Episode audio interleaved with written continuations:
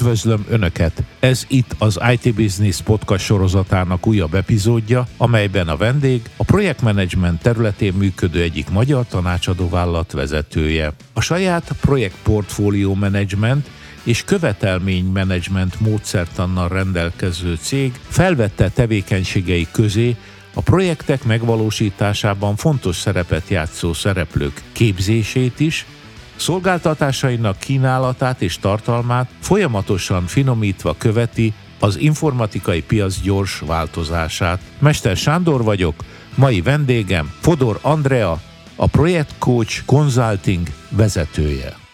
Andrea, köszönöm, hogy elfogadtad a meghívásunkat. Én köszönöm, hogy itt lehetek, és szeretettel köszönöm a hallgatókat. Bármennyire is meglep téged, én már negyedik évet csinálok IT-vel kapcsolatos podcastokat, podcast epizódokat, és soha az életben nem beszélgettünk még a projektekről. Miközben a projekteknek óriási jelentősége van az IT világában. Egyetértesz ezzel? Maximálisan, és nagyon csodálkozom rajta, hogy ez ilyennyire ritkán kerül szóba. És kiemelném, hogy nem csak az a fontos, hogy megcsináljuk, mert az egy alap, hogy, a, hogy ezeket Gondolod be kell fejezni. Te. Gondolom én, igen, igen, igen. De még fontosabb talán, hogy a projektek hozzák azt az üzleti eredményt, amiért elindították őket. Hiszen a projektek Kicsit magasra nem... teszed a lécet, ja, de, hát... mert hogy kész a projekt, akkor mehetünk tovább, de tök igazad van, mert a projektnek van valamilyen célja, például üzleti célja, és azt is el kellene érni, ugye? Hát nem árt, mert különben csak a pénzt költjük, és hogyha ez nem hoz semmit, akkor én nem látom túl sok értelmét. Nem csak te nem, hanem valószínűleg az üzleti vezetők is így látják. Én igazán ilyen projektekre szakosodott tanácsadó céggel sem nagyon találkoztam, kivéve veletek, mert nagyon jó viszonyban vagyunk. Ezek a cégek különböző területeit fedik le a projektmenedzsment hatalmas világának, mert hogyha szakmailag nézzük, hát itt rengeteg dologról lehetne beszélni. De hogy lássuk, hogy ti ebből a hatalmas területből milyen részterületeket műveltek meg, azt találtam ki, hogy mondd meg nekem, hogy mi a ti küldetésetek. Alapvetően mi azon dolgozunk, hogy szeretnénk közelebb hozni az informatikát az üzlethez, mert az a tapasztalatunk, mint az egy előbbi beszélgetés. Már is be is csaptunk ebbe, így van. Ben is ö, utaltam rá, hogy nagyon-nagyon sokat teendő ezen a területen.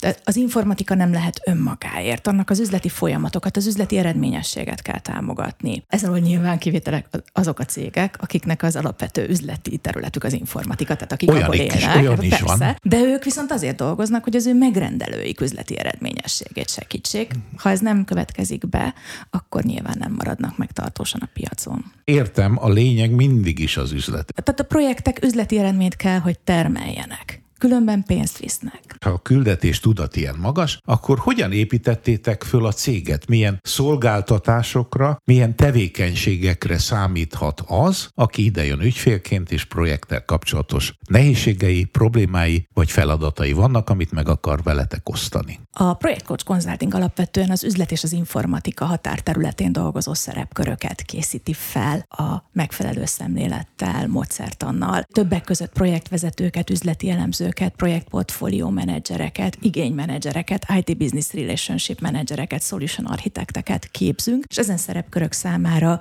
biztosítunk fejlődést, módszertant, gondolkodásmódot. Ez most az én egyszerű agyamban azt jelenti, mérnök agyamban, hogy tréning méghozzá, ahogy mondtad, határterületi szereplők számára. Ez az egyik legfőbb tevékenységünk, hogy oktatásokat, módszertani oktatásokat, szakmai oktatásokat végzünk ezen szereplők számára. És én még hagy szóljak közben, mert olyan szereplőket emlegettél, amelyekben hiány van a piacon, ugye?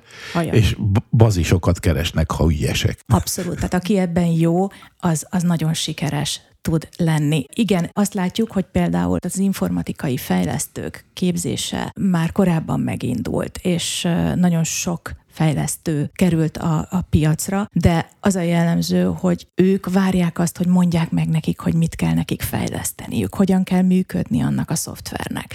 És ezekből a szereplőkből van kevés, hiszen hiszen ezt nem lehet iskolapadban tanítani, nekünk is nagyon nehéz, mert csak a gondolkodásmódot, a módszertan tudjuk átadni, de minden cég más, minden cégnek mások az üzleti folyamatai. Nem lehet általánosítani. Tehát annak az embernek az a feladata, hogy az adott cégben az adott tudást pillanatok alatt felszedje, és megértse annyira, hogy le tudja fordítani az informatika nyelvére. Mondjunk egy feladatot, például, és talán az előzetesben is szó esett a mi beszélgetésünkben, hogy vegyük például a specifikációt. Átugrottam az indító dokumentumokat, meg minden, de azért, hogy itt a határterületen dolgozó szereplőket meg tudjuk célozni, a specifikációnál szokott először kiborulnia az a bizonyos éjjeli edény, ugye? Abszolút, és a specifikáció az egyik legfontosabb dokumentuma a projektnek, beleértve a projektindító dokumentumokat. Hogyha nem tudjuk, hogy mit akarunk, akkor az egész projekt halára van ítélve. Én projektvezető voltam nagyon sokáig, és nagyon jó projektvezetőnek tartottam magam. Így vagyunk ezzel mindannyian. De egyébként nem igazából, tudsz vezetni projektet, remegő térdel nem lehet projektet vezetni. Igazából minden projektem sikeres volt, mindig nagyon az elejét fogtam meg a projekteknek, és mindig a specifikációs részt fogtam meg, hogy tudjuk, hogy mit akarunk. És abban a pillanatban, hogy ezt átláttuk, átláttuk az összefüggéseket, bevontuk az összes érintett területet, a legfőbb stakeholdereket, és mindenkinek igyekeztünk a követelményeit beépíteni, vagy ha nem, megoldást találni az ő problémáikra is. Ezáltal utána a projektmenedzselése nagyon könnyű volt. Mindig voltak kis változtatások, mindig voltak kis problémák, de nagy csontvázak soha nem estek ki a, a szekrényből. Manapság azt látjuk, hogy összecsapott specifikációk vannak, nem járunk a végére, nagyon nagyra duzzasztjuk a terjedelmet, utána viszont elengedjük, és a projektvezetés semmi másról nem szól, mint a felmerülő problémák folyamatos tűzoltásáról, szarlapátolásról. Erről szól. Tehát a legfontosabb dolog, hogy fogjuk meg jól és erőforrás kimélően és hatékonyan azt, amit meg kell csinálni akarjunk kisebbet, de azt csináljuk meg jól. És ez megfelelő módszertannal, a megfelelő hozzáállással tökéletesen kivitelezhető. Nekem van egy olyan élményem, amikor nem én vezettem a projektet, hanem benne voltam egy szervezetben, informatikai webes fejlesztés folyt, és volt egy hölgy, a végére már egy kanálvízbe meg tudtam volna folytani, mert mindig azt kérdezte, igen, és azután mi fog történni? A specifikációt ő írta, és engem, mint az üzletnek egyik képviselőjét, aki értette, hogy mit szeretnénk, és egészen lem elment az utolsó bitig, azaz az utolsó történésig, folyamatelemig, hogy ő jól tudja, nem ő, mert ugye ezt a specifikációt átadja a programozó, hogy a kollégái jól tudják leprogramozni. Utána én leültem magamba és rehabilitáltam a hölgyet, mert utána nekem kellett volna specifikálni, és nem nem jött az input, nem volt tiszta a gondolat a megbízóban. Az azért nehezíti a helyzetet. Igen, egyetértek. Manapság viszont majdnem, hogy ez a természetes, hogy a megbízóban nem tiszta a gondolat. Gondolj bele a... Egyébként ez igen, érzem az iróniát, de a megértést is, ugye? Igen, abszolút. Tehát az üzleti folyamatok 80%-a már a felhasználó elől rejtve zajlik az informatikai rendszerekben. Van egy-két régi motoros, aki még ismeri az egész folyamatot, meg hogy mi miért alakult ki, de egyre kevesebben vannak. Egyre inkább azok a módszerek kerülnek előtérbe, és mi is ezeket oktatjuk a tréning résztvevőinknek, hogy hogyan tudunk információmorzsákból összelegózni a teljes képet.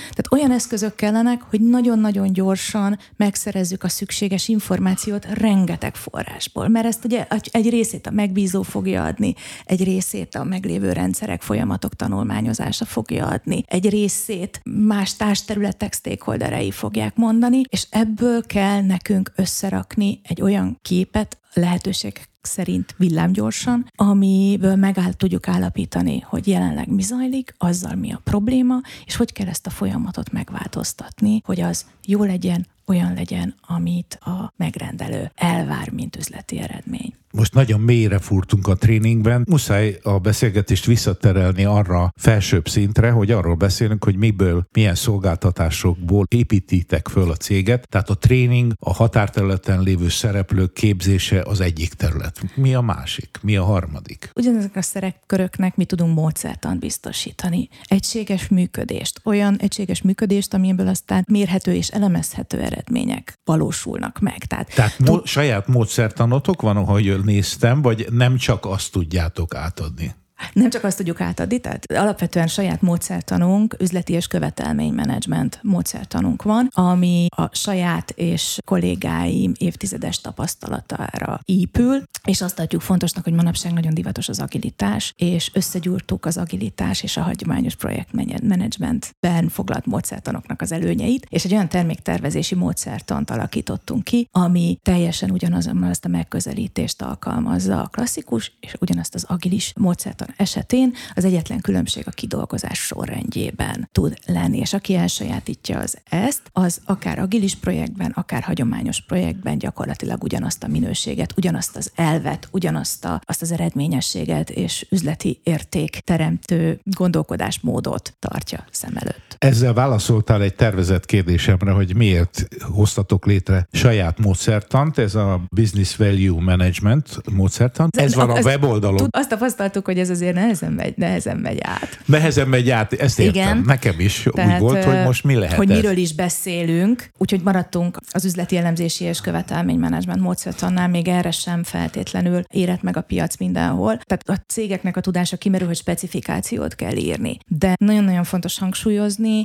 hogy ma már a szöveges specifikáció a múlté, tehát hogy nem regényeket kell írnunk, hanem követelményeket, és ezeknek a követelményeket nem lehet csak úgy elengedni, amikor készen vannak, vannak, hanem követni is kell őket, hogy az megvalósult-e, hogy le lett tesztelve, hogy arra még hány hibajegy van, hol tartunk a folyamatban, mi lett vele, élesítettük-e. Tehát kell tudnunk követni minden egyes követelménynek a sorsát. És ezt azért nagyon kevés helyen végzik, bár egyre inkább megjelenik rá az igény a különböző rendszerek által kikényszerítve. Értem, amit mondasz. Az elején már érintettük, hogy a projekt nem addig tart, amíg átadják, tehát azt mondják, hogy na a projektben ez volt az utolsó, ide az volt hírva, hogy akkor átadás, átadás, átvétel megtörténik, és levonulunk a projektről, hanem a projektnek az élete akkor kezdődik, vagyis annak a következménye jó volt-e, hozzá az üzleti eredményt, működés, betanítás, tehát a dolog ott nem áll le, erre akarsz utalni, tehát ezt is kell követni a ti módszertanotok szerint. Erre is, de a projekt során is, tehát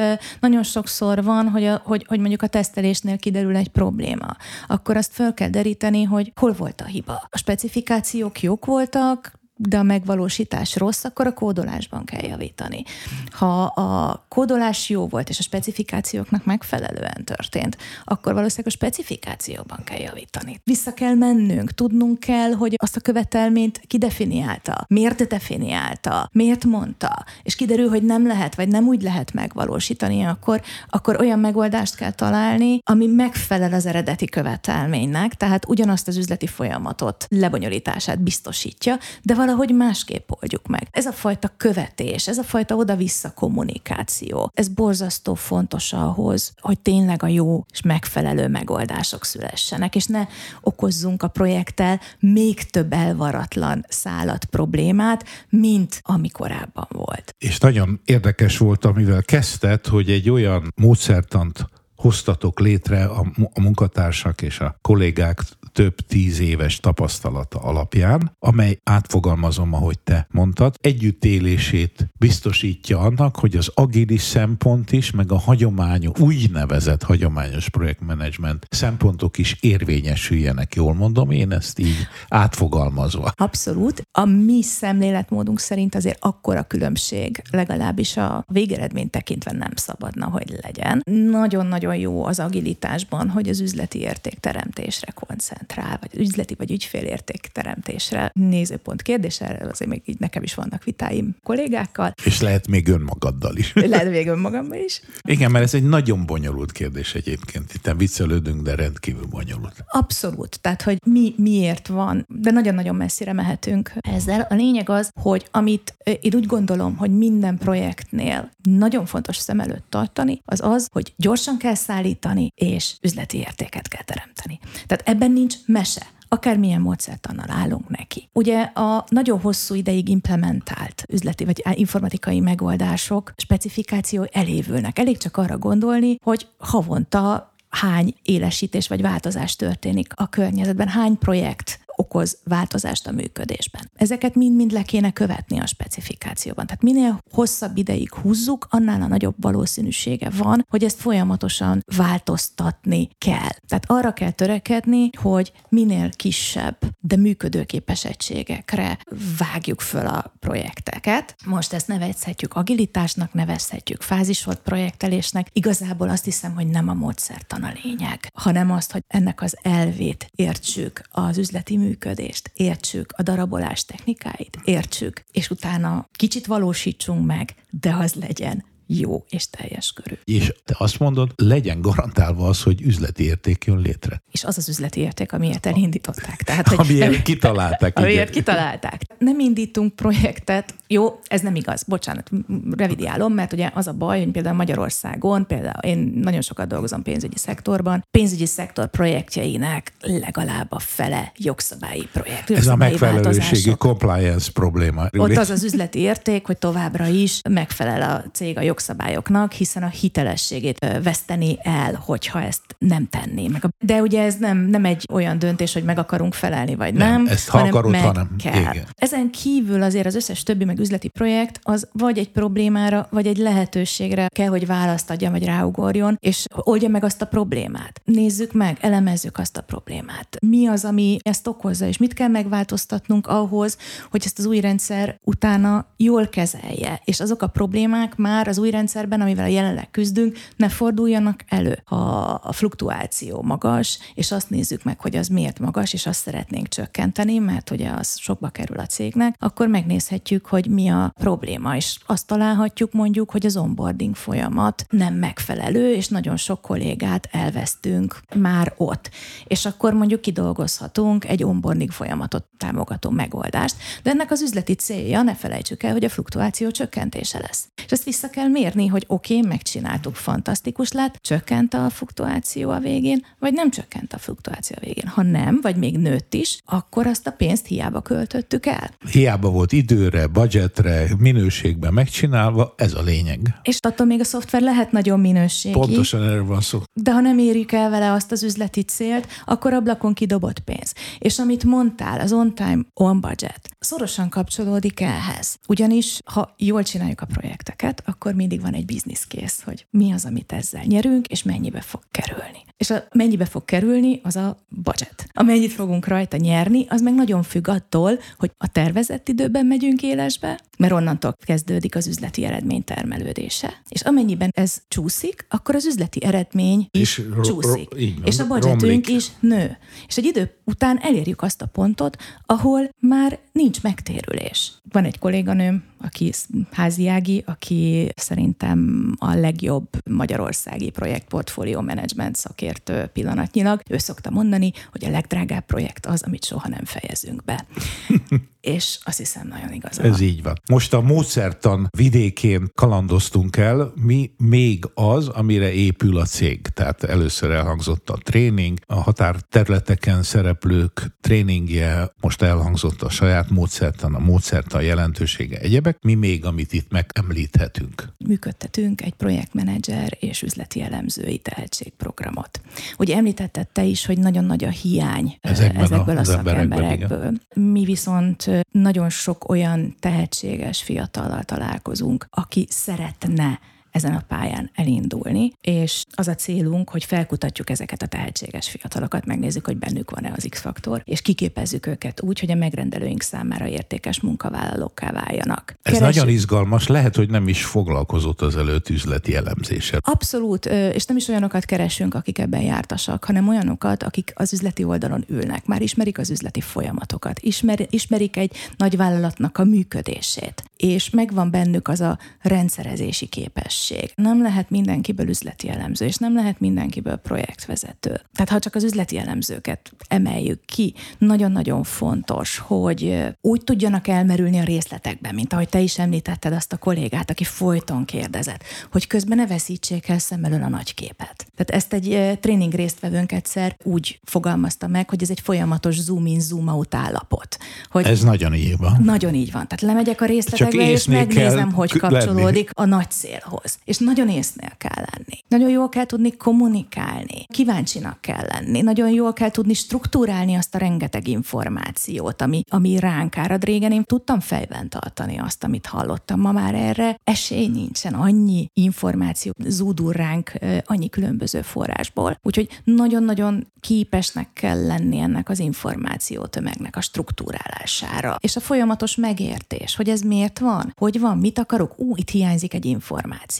A munka tapasztalatomban sokszor előfordult, hogy éreztem, hogy ott hiányzik valami. Ez itt, ez itt nem teljes. És megállítottam a folyamatot, és nem megyünk tovább. Addig, amíg én meg nem értem, addig nem megyünk tovább, mert én nem értem. És lehet, hogy én vagyok a leggyengébb láncszem, és mindenki más érti rajtam kívül. nem valószínű, igen. De ahhoz, hogy én ezt leírjam, és úgy írjam le, hogy a további résztvevők megértsék, ahhoz nekem értenem kell. És nagyon sokszor volt, amikor, amikor rengeteget megbeszéltem, néztem, figyeljetek, nem jó, nem áll össze. És volt, hogy az ötödik, hatodik megbeszélés táján valaki a fejéhez csapott, hogy hú, igaz, igazad van. És egy olyan dolgot találtunk, amit hogyha kihagyunk, vagy elmegyünk mellette, akkor koncepcionálisan rontjuk el az egészet, és gyakorlatilag majdnem, hogy nulláról kellett volna újra kezdeni, akkor, amikor felfedezzük azt a hibát, hogy jé, itt most mit valami mellett nagyon elmentünk mit kell tanítani ezeknek a tehetséges embereknek, hogy tehetséges üzleti elemzők legyenek? Mi elsősorban szemléletmódot tanítunk, tehát gondolkodásmódot. Tehát azt szoktuk mondani képzéseinkre, hogy gondolkodni tanítunk.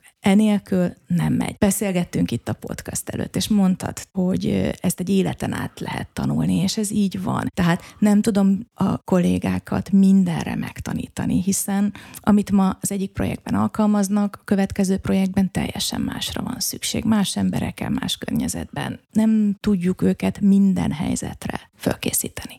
De egy általános szemléletmódot, a gondolkodásmódot, hogy hogy közelítenek meg egy problémát. Azt meg tudjuk tanítani, és eszközrendszereket tudunk adni számukra, hogy hogyan tudnak nekiállni az információk struktúrálásának. Milyen eszközöket használnak, összegyűjtöttünk egy, és minden tréning résztvevőnek átadunk egy több száz eszközből álló eszközgyűjteményt, amiből meríthetnek ötleteket, bárhová sodorja őket az élet. A gondolkodást lehet megtanítani, az eszközrendszert lehet átadni, a tapasztalatot az lehet átadni. alatt akár módszertant is lehet? Abszolút ez a módszertannak a részei, csak azt nem tudom megadni, hogyha úgy jönnek hozzám, és azt kérdezik, hogy ezt hogy kell csinálni, erre nem tudok választ adni. Mert az egyik projektnél így kell csinálni, a másik projektnél úgy kell csinálni. Nem is jó kérdés, hogy hogy kell csinálni. Azt szeretem, amikor valaki ezt, kérdezi, azt kérdezi, hogy miért csináljuk így. Mert ha érti, hogy miért csináljuk így, akkor meg fogja találni hozzá azt az utat, hogy ezt hogyan kell csinálni. Saját maga is. És erre törekszünk. Körülbelül egy évben hány ilyen tehetséget gondoztok? Hát jelenleg körülbelül tíz fővel megy ez a, ez a tehetségprogramunk, de hát ez folyamatosan bővül, meg cserélődnek is, hiszen az a lényeg, hogy munkavállalóvá váljanak a megrendelőinknél ezek a kollégák, és már többen kirepültek. Ebből a fészekből? Ebből a fészekből, és nagyon büszkék vagyunk rájuk, és van, aki még mindig benne van a programban, amire nagyon büszkék vagyunk, hogy általában beválnak kollégák, tehát nagyon elégedettek velük a megrendelők, és nagyon szeretik azt a fajta törődést, amit mi tudunk adni a kollégáknak. Mondtad, hogy nem mindenkiből lesz jó projektmenedzser, valószínűleg nem mindenkiből lesz jó üzleti elemző. Nekem volt alkalmam üzleti architektel beszélni, mármint olyasmi szakértővel, aki előkészített különböző szoftverfejlesztéseket, de üzletileg megtervezte az ügyfél számára, hogy hogy van. És ő egy kicsit már belefáradt, és azt mondta, hogy tudod mi ebben a kihívás? Hát az, hogy mindegyik eset más. És akkor én majdnem mondtam, hogy hát pont ez a szép de pont ez a gyönyörű, ugye jól mondom ebben a dologban? Annyira jól mondod, hogy az IT business következő számában pont erről szól a cikkem, hogy egy vállalatban, nagy vállalatban, ugye van két oldal. Az egyik oldal az az, aki a folyamatokat működteti. És aki ott ül, az, az, az folyamatkövető szemléletmódot igényel. Tehát, hogy képesnek kell lennie ugyanazt a folyamatot, ugyanúgy, ugyanolyan minőségben, akárhányszor egymás után lebonyolítani. Egészen addig, amíg a folyamat meg nem változik, és, és akkor, akkor utána rááll, és jön a következő. De ugyanakkor ezeket a folyamatokat megváltoztatni, ez egy teljesen más embertípus pontosan. Itt azokat az emberek, akik, akik erre alkalmasak, nem tudnak kétszer ugyanúgy le, lebonyolítani egy folyamatot, mert folyton javítani akarnak rajta. Élvezik a változást. Változtatnának, Na, hogyha ha meg a környezet igen. elviselné ezt. Igen. Na most ezek kerültek át a change oldalra, tehát akik, akik ezeket a változásokat definiálják. És az is sokszor jellemző, például rám is, hogy én szeretek két évente valami teljesen újat csinálni. Tehát én ezt, én ezt, én ezt élveztem. Befejeztem egy projektet, két évente, évente is akár akár. Befejeztem egy projektet, jöjjön valami új, egy valami új kihívás, valami új gondolkodni való. Kétszer ugyanazt ugyanúgy, jaj. nem, nem lehet. Igen, ez nagyon-nagyon fontos, és valóban nagyon különböző személyiséget igényel. Ezeket is keressük mi tudatosan. Nyilván, hogyha ő üzleti elemző akar lenni, de pont van benne ez a kényelmesség, és most ezt nem ironikusan mondom, szereti a komfortzónán belül tölteni az életét, és ti ezt észreveszitek, akkor szóltok, hogy lehet, hogy neked nem ez a terület? Vagy ez kiderül aztán később? Szerintem ez már, már a felvételi folyamat során kiderült. Nagyon sokan elbuknak, megint messze fog vezetni, de nagyon sokan a szövegértésen. Vagy azon, hogy, hogy két forrásból származó szöveget nem tudnak összehasonlítani és összeelemezni, hogy hol vannak a különbségek, hol vannak az azonosságok. Ezen tényleg nagyon sokan elbuknak, és már eleve csak azokkal foglalkozunk, akikben megvan az a motiváció, megvan az akarat, hogy ezeket átgondolják, meg akarják érteni, struktúrálják, meg akarják csinálni, és túllendülnek ezeken a nehézségeken. Elég jól sikerül ezeket szűrni, de hát a puding próbálja mindig az evés. Több kérdésem is következik most ebben a beszélgetés részben arról, hogy az emberi tényezőn mi minden múlik. Azt gondolom, hogy a projekteknek vannak rétegei, vannak meghatározott elemei, amelyek a végrehajtó emberektől független kötelező kívánalom, eszköz, módszertan, de rengeteg múlik a projektben résztvevő embereken. Szellemes lenne azt mondani, hogy na és mennyi százalékban mi múlik az embereken? Ez egy nagyon-nagyon jó kérdés, és egy nagyon nehéz kérdés. Alapvetően mondanám, hogy minden az embereken múlik és nem is a módszertanokon, mert az a tapasztalatom, hogy egy jó csapat, jó vezetéssel, akármilyen módszertannal sikerre visz egy projektet. Tehát ebben nincs különbség. A baj ott van, hogy jó csapat és jó vezetés, ez ritkán jön össze. Megint visszautalnék, hogy az emberi teljesítmény nem egyenletes, hanem általában egy vállalatnál a teljesítmény jelentős részét a dolgozó emberek 10-15 százaléka teszi le az asztalra. Vannak húzó emberek. Ők a húzó emberek, igen. akik átlátják, akik mennek utána, akik meg akarják oldani, akik elkötelezettek. Van egy réteg, akik a módszertanokkal, hogyha jó módszertanokat adunk nekik, akkor nagyon jó minőségben el fogják tudni látni ezeket a feladatokat. És vannak olyanok, akik keveset tesznek hozzá szakmailag a megoldáshoz, de adott esetben a csapatnak értékes tagjai lehetnek más minőségben. Nekem az volt Például a, a rájuk bízott feladatot, ami lehet, hogy pavágás, azt pontosan időre megcsinálják. Ez is Igen. nagyon fontos. Ez... Ezek a vízhordó jellegű közreműködők. Abszolút, és nekem projektvezetőként az volt a tapasztalatom, hogy ha egyedül én vagyok elkötelezett a projektben, meg tudom csinálni. Nehezen, nyögvenyelősen, de meg tudom csinálni. Tehát, hogyha én vagyok az a személy, aki átlátom az egészet, nem szerettem sose, de meg lehet csinálni. Ha már ketten vagyunk, az már egy csapatban, mondjuk egy tízfős projektcsapatban, az már fantasztikus. Ha három vagy több van, akkor hegyeket lehet elmozgatni. Tehát, hogyha ez megvan, és utalnék arra, amit, tehát Belbinnek van ez a csoport szerepekről szóló kutatása, meg eredményei, ahol megvan, hogy ki milyen csoport szerepeket tölt be. Mindig elfelejtkezünk egyről, ami a könyv végében található apró betűvel, hogy, és van a szakértő, aki nélkül nem tudunk eredményt elérni. Tehát valakinek Tehát, érteni valakinek is kell. értenie is kell hozzá, mert hogyha nem, akkor az egész az eredménytelen lesz, bármennyire is jó a csapat. Előbb-utóbb lehet, hogy megtanulják, de nyilván az, az is idő. Tehát valakinek érteni kell hozzá.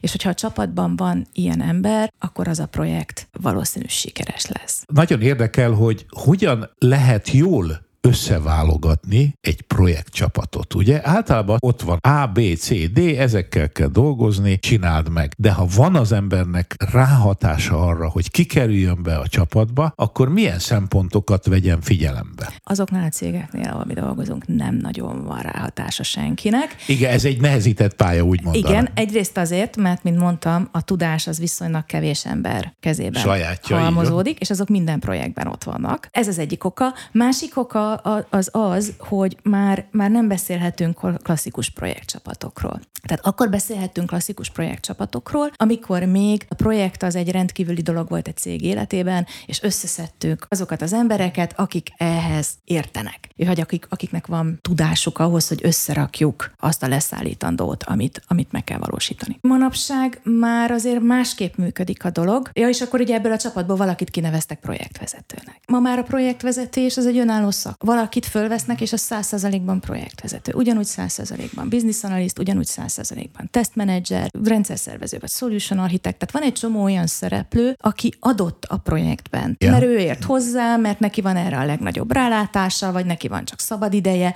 tehát neki benne kell lennie, és az üzleti területek, tehát a stakeholderek információforrásul szolgálnak. Ugye nagyon sokan nagyon nehezen értik meg, van ugye ilyen business analyst nemzetközi vizsgafelkészítő képzésünk, és a vizsgakérdések szemlélete nagyon sokszor ugye az, és ezen szoktam is viccelődni, hogy úgy kell megválaszolni a kérdéseket, vagy úgy kell megtalálni a helyes választ, hogy azt feltételezzük, hogy a stakeholdereknek rendkívül kevés idejük van, business analyszteknek rengeteg. Jó, tehát, és ezen viccelődünk, mert ez általában azért nem így van a mindennapokban, de ugyanakkor gondoljunk bele, hogy a business analystnek az a feladata, hogy száz százalékban ezen a projekten dolgozzon, kivéve ha nem dolgozik másik haton, de egy más kérdés. É, mint ahogy előfordul az Mint ahogy előfordul. A stakeholdereknek meg az a feladatuk, hogy könyveljenek, tegyenek, hogy értékesítsenek, hogy marketing kampányokat vigyenek. Nekik teljesen más a feladatuk. Nem az, hogy specifikációkat írjanak, vagy kitalálják az üzleti folyamatokat. Ők információforrások. És mint olyanokat nem is biztos, hogy nem mindig projektagnak kell tekinteni egy-két olyan nagyon-nagyon fő szereplő kivételével, akinek akkor a szerepe, hogy muszáj, hogy nagyobb részvétele legyen a projektcsapatban, de sokkal-sokkal-sokkal többen érintettek, és ők információforrások. Őket akkor keressük meg, ha valamit nem értünk, ha valamit dönteni kell, ha valamit vissza akarunk nekik jelezni. Tehát a projekt csapat inkább azokból áll, akik már hozzá vannak szokva a projektezéshez, akiknek ez a feladatuk, és természetesnek veszik, hogy van jobb projekt és rosszabb projekt, tudják, hogy vége lesz, és nem drámáznak mondjuk annyit azon, hogy valakivel nem jönnek ki annyira jól, mert vége lesz a következő projektben, valaki mással lesznek, és ennyi. Tehát, De ez nem baj, mert valóban vannak jobban sikerült és rosszabban, és sikerült dolgok, a rosszat is túl kell élni valahogy. És aztán utána majd jön egy jobb, amiben meg jobban érezzük magunkat, és akkor meg, akkor meg jól vagyunk. Nem válaszoltál arra a kérdésre, hogy hogyan kell kiválogatni a projektagokat, és én értem, hogy miért, mert abban a körben, ahol ti dolgoztok, az adott, hogy kik kerülnek be a projektbe, és néha bekerülnek olyan emberek, akik valamilyen szakértelem vagy, vagy üzleti érdek miatt benne kell legyenek a projektbe. Ugye ez a lényeg? A, gyakorlati, gyakorlatilag igen. A projektben számít-e a szenvedély? Mert ugye itt ez nagyon úgy hangzik, hogy ilyen gyárszerűen, érzelemmentesen a dolgokat végre kell hajtani, mert már ott lóg a nyakamba a következő projekt. Még egyszer mondom, ez teljesen normálisnak vehető. De jó szenvedéllyel csinálni egy projektet, vagy jobb egyszerűen csak úgy lezavarni? Szerintem lehetetlen szenvedély nélkül, és a, nyilván a szenvedélynek a definíciója az, az, az egy tök érdekes dolog. Én ezt úgy fordítom, hogy ownership. Tehát van egy olyan kutatás, hogy mi az a tényező, ami leginkább biztosítja azt, hogy egy projektvezető sikeres lesz-e, vagy Amikor sem. sajátjának amikor érzi. Saját, amikor sajátjának érzi a projektet. Ez az, ami mindennél erősebb. Annak megjóslására, hogy ez most egy sikeres, jó projektvezető lesz, vagy nem. Ha valaki a sajátjának érzi, meg akarja valósítani, le akarja zárni, határidőben, jó minőségben, azt nem lehet másképp elérni, csak szenvedéllyel. Tehát, hogy ez valahogy a kettő nekem összekapcsolódik. Igen, de akkor viszont nagyon tud fájni, ha nem sikerül. Azt tud fájni, de egy tapasztalt projektvezető tudja mérlegelni, hogy ő mindent megtette, vagy külső körülmény miatt nem sikerült. Mert hogyha ez a projekt nem kap prioritást, ha nem kapja meg a szükséges erőforrásokat, ha mindig, mindig azt mondják, hogy jó, jó, nagyon jó, csináld a dolgodat, ahogy belefér, de igazából most, most másra fókuszálunk, akkor a lehető legjobb projektvezető sem fogja tudni sikerre vinni a projektet. Egyszerűen azért, mert a szervezet nem engedi, és ez nem a projektvezető hibája. Talán már többször is említettük érintőlegesen, de most hangsúlyjal szeretném előhozni azt a témát, hogy mi a felelőssége az üzleti vezetésnek a projektek megvalósításában, azoknak a sikerességében, ahogy tudom, a ti ügyfélköreitekben olyan nagyvállalatok szerepelnek, amelyekben projektgyárak vannak, hatalmas projektek futnak egymás után, ahol én azt gondolom, hogy felső vezetői elkötelezettség és támogatás nélkül semmi esélye nincs a sikernek. Abszolút egyetértek. És az a baj, hogy nagyon-nagyon sok olyan elindított projektet látok, ami senkinek nem fontos. Ha nekem satszolnom kellene, akkor egy céges projektportfólióban biztos találok 20-25 százaléknyi olyan projektet, amit valaki elindított, igazából jó ötletnek látszott, fontos is lenne. Persze én is szeretnék a pincében rendet rakni, és nagyon-nagyon fontos, de valahogy mindig, mindig az marad hátulra. Tehát, hogy... De ugye itt az van, hogy felelősséggel indítják el a projektet, van mindene, és szponzora is van. Elinduláskor megvan, hogy kinek kell hivatalból támogatnia, ugye? És Igen, akkor egyszer csak kifarul onnan, vagy hogy van? Van, de nem, egyszerűen ez már nem fér bele. Tehát, hogy Mert túl ő is sokat, túlterhelt. túlterhelt, és a szervezet is túlterhelt. Tehát azt látjuk, hogy jóval több projektet indítanak, mint a szervezeti kapacitás. És ezt úgy kell elképzelni, mint egy Ez nagyon töltsér, fontos. amiben, amiben homokot öntök. Ha egyszerre elkezdem beleönteni, az, az eldugul, és nem folyik át sem. Viszont, hogyha szépen lassan csorgatom, akkor sokkal több fog átfolyni, mint hogyha egyszerre akarnám keresztül gyömöszölni. És ezt, ezt nagyon nehezen értik meg a szervezetek, és mindent is akarnak, és mindent egyszerre. Ami ugyanakkor érthető, hogy üzleti kihívásokra azonnal kell választ adni, és azokat projektekkel lehet megválaszolni. Igen, de be tudom számításokkal bizonyítani. Nagyon egyszerű Moritzka számításaim vannak arra, hogyha projekteket egymás után indítunk, és befejezzük, és utána elkezdjük a következőt, akkor sokkal többet tudunk leszállítani, mint hogyha egyszerre indítunk mindent. Tehát, hogy ez egy, ez egy olyan paradoxon, amit meg kellene érteni, hogy mindenki az erőforrás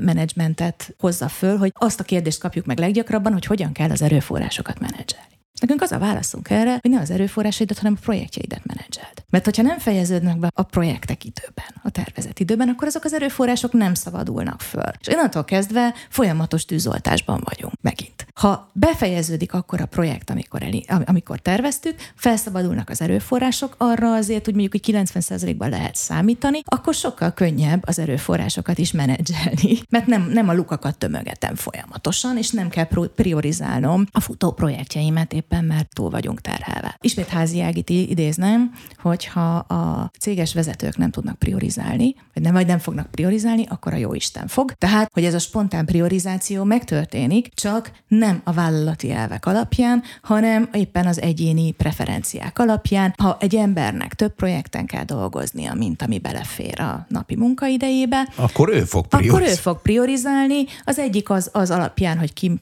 mit kér tőle a főnöke, a másik az alapján, hogy mit gondol helyesnek, a harmadik az alapján, hogy mit tudom én, tetszik neki, a másik osztályon dolgozol, és ő kérte tőle. Mindenki valami más szempont alapján fog dolgozni a feladatokon, és hogyha mindenki máson dolgozik, akkor nem fognak ezek a, a végén összeérni. Vagyis azt mondanám, hogy a véletlenre van bízva, hogy vajon azok valósulnak meg, amelyek valóban szükségesek a cég számára. Így van, egy kivétel van, és akkor megint visszatérnék a szponzor személyére, hogy általában azok a projektek, amik a felső vezetésnek fontosak, vagy egy szponzornak nagyon-nagyon fontos azok végigmennek, azok, azok befejeződnek, tisztelt a kivételek, de, de azért úgy, úgy nagy, nagy általánosságban ez elmondható. Tehát ami egy kellően magas pozíciói embernek vagy csoportnak fontos, azok keresztül mennek. Ez mutatja az erejét a szponzornak, ugye?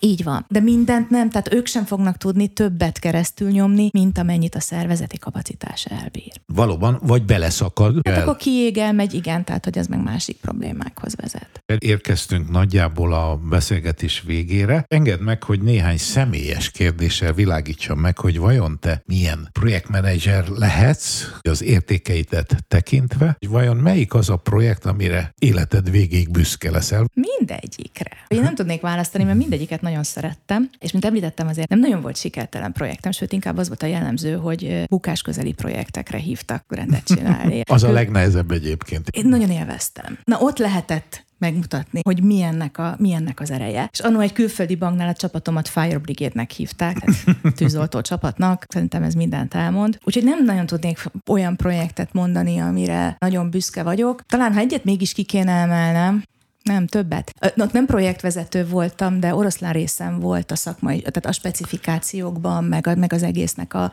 az összetételében, és az még 1998-ban volt, amikor kilenc hónap alatt vezettünk be egy banki korrendszert frontendel adattárházzal, amikor még az adattárházról nem ez is nagyon-nagyon durvá hangzik, igen. Igen, úgy, hogy tan- külső tanácsadót nem vettünk igénybe. Tehát fogtuk a kézikönyveket, végigolvastuk, megértettük, megnéztük, hogy a régi rendszerek mit tudtak, összehangolni voltuk, és gyakorlatilag áprilisban kezdtük, és decemberben befejeztük a munkát, és igen, ez egy, ez egy hatalmas teljesítmény volt.